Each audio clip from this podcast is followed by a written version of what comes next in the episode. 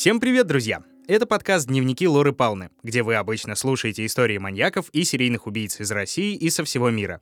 И ведем его мы, Митя Лебедев, это я, и Маша Погребняк, которой сегодня со мной в студии нет. И сейчас расскажем почему. Да, как вы могли понять по календарю, сегодня не вторник, не традиционный день выхода нового выпуска дневников Лоры Павловны, правильно? Потому что у нас несколько новостей. Новость первая, не самая приятная, о ней расскажет Маша. Я стала бабкой.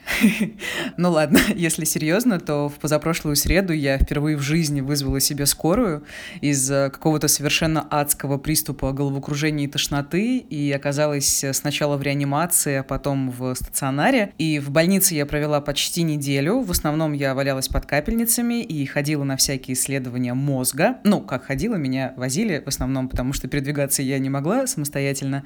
И, если честно, я очень сильно поначалу испугалась, думала, что все, нормальная жизнь кончилась, мне поставят какой-то безнадежный диагноз, и я теперь обречена шататься и блевать до скончания дней своих. Вот, но оказалось, что все в порядке, никаких патологий, опухолей, это просто было внезапное нарушение мозгового кровообращения, вызванное, ну вот по версии моих врачей, повышенным уровнем холестерина и повышенным давлением. И на прошлой неделе меня наконец выписали, я обложилась всякими таблетками, метанометром, всяческой полезной едой.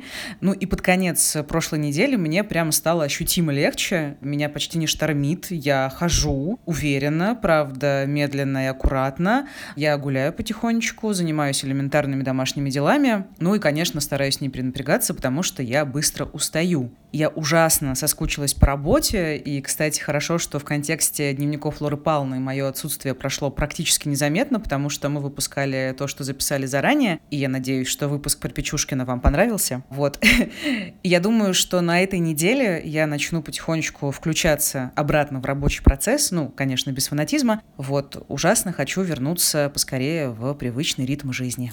Ну, тут, как говорится, да, человек предполагает, а Бог располагает. Мы все, я думаю, от всей души желаем Маше скорейшего выздоровления. И, к сожалению, вот с такими вот новостями в ближайшее время будем вынуждены сделать небольшой перерыв. Ну, как минимум до конца майских.